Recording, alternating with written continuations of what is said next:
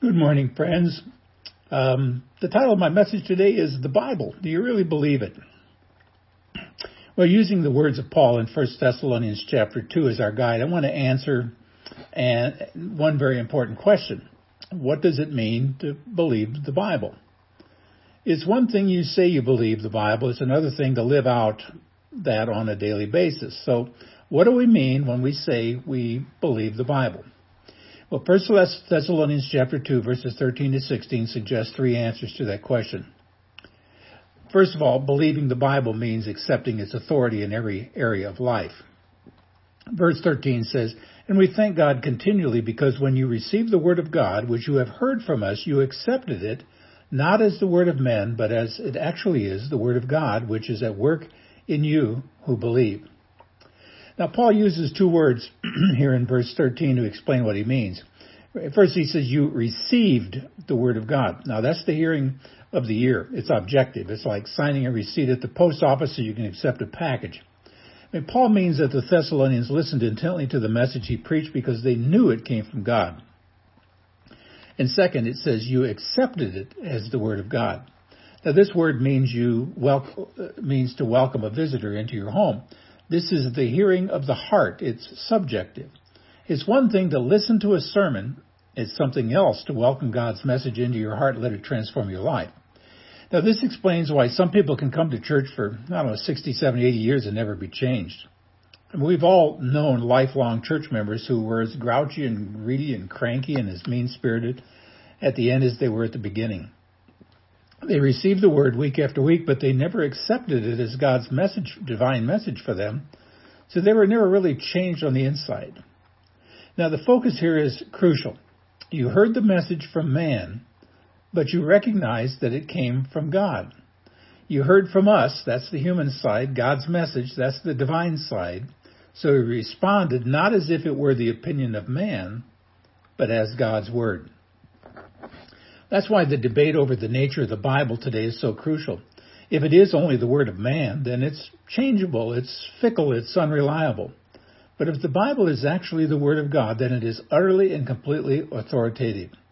If God is spoken in the Bible, then what he says has final claim on our lives.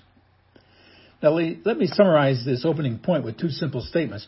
First of all, if the Bible comes from man, we are entitled to sit in judgment on it. But, number two, if the Bible comes from God, we must bow in submission to it. So, what do you believe about the Bible? Does it come from man or does it come from God? Is it on the level with the daily newspaper or does it speak with divine authority? Well, if you say that it's the Word of God, then you must also say that it is not simply one message among many. It's not like the Republican or the Democratic platforms, whatever they may be these days, that came through debate and consensus. If the word, the Bible is the word of God, it's utterly exclusive in its claims. It doesn't beg for our approval. The word of God is not like the first draft of a term paper where the writer submits it and says, what do you think? See, God never asks us to correct the New Testament. He never asks us to review Isaiah and make a few changes. And as far as I see in Scripture, he won't abide by those who add or take to it from the book of Revelation. In other words, the Bible stands approved as read without correction, without change, without deletion, without addition. And if you think about it, Christians believe something very profound and fundamentally very radical. In an age of moral and spiritual anarchy, we believe there is a God in heaven who has spoken to the human race. God has spoken and he has not stuttered. He spoke and he made himself clear in his word, the Bible. We believe in authority. In an era that prizes individual freedom, Christians believe in a supreme being who dictates our words and deeds. And to our modern ears, the concept sounds outrageously autocratic. For when to die, from when to die, or to when to give birth, from whom to have sex with, the, how to spend their money, there's a lot of talking heads out there who believe we should enjoy unlimited freedom. But for the Christ follower, freedom is not an end in itself. Unfettered individualism can mean greed and selfishness, the evasion of personal responsibility, the destruction of the family, the death of the unborn. I mean, Christians believe that from an all out, all powerful authority stems a clear system of judgment which teaches that there is a right and there is a wrong.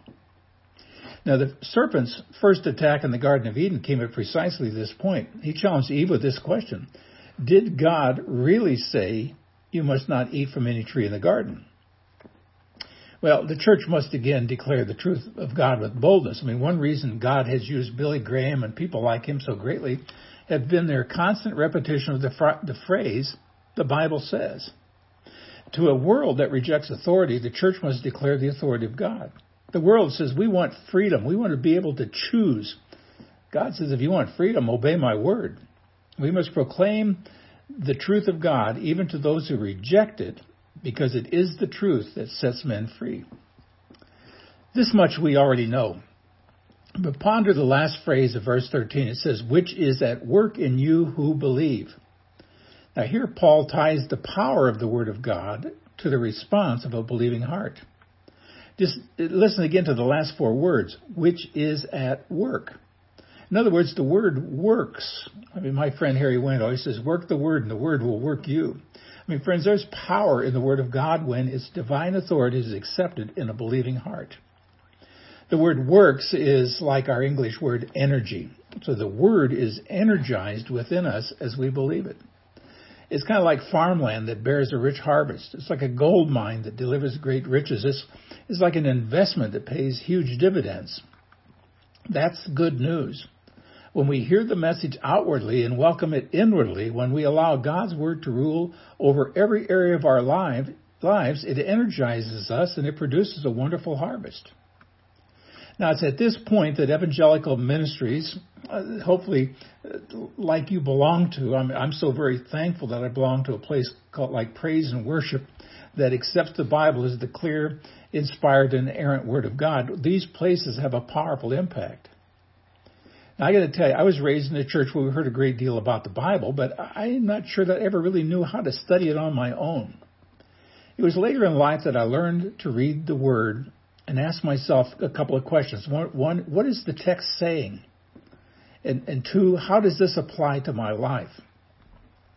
Now, even though I'd grown up in the church, this was kind of a brand new thought for me. I had never really thought I could study the Bible on my own and learn for myself what it said. And when I kind of discovered that over the years, for me, this was like a truth as revolutionary as Martin Luther and his 95 Theses. That's not an inapt comparison because the heart of the Reformation rests on the fact that God's Word is not chained to the pulpit with truths that only a pastor can understand. I mean, Luther believed that the central message of the Bible is clear enough for any believer to read and understand. So if we're going to believe the Bible, then we must accept its authority in every area of life. But for the moment, just ask yourself two questions. One, do I truly believe the Bible? And two, if so, what difference does it make in my life? Friends, every Christian, every Christ follower needs to think about that because we live in days of spiritual anarchy where society has rejected the clear word of the Lord. Are we willing to be men and women under authority who do what we are told even when it isn't popular? God help us to answer yes and show the world by how we live that we truly believe what the Word of God says. Until next time, see the vision, live the mission, and feel the passion.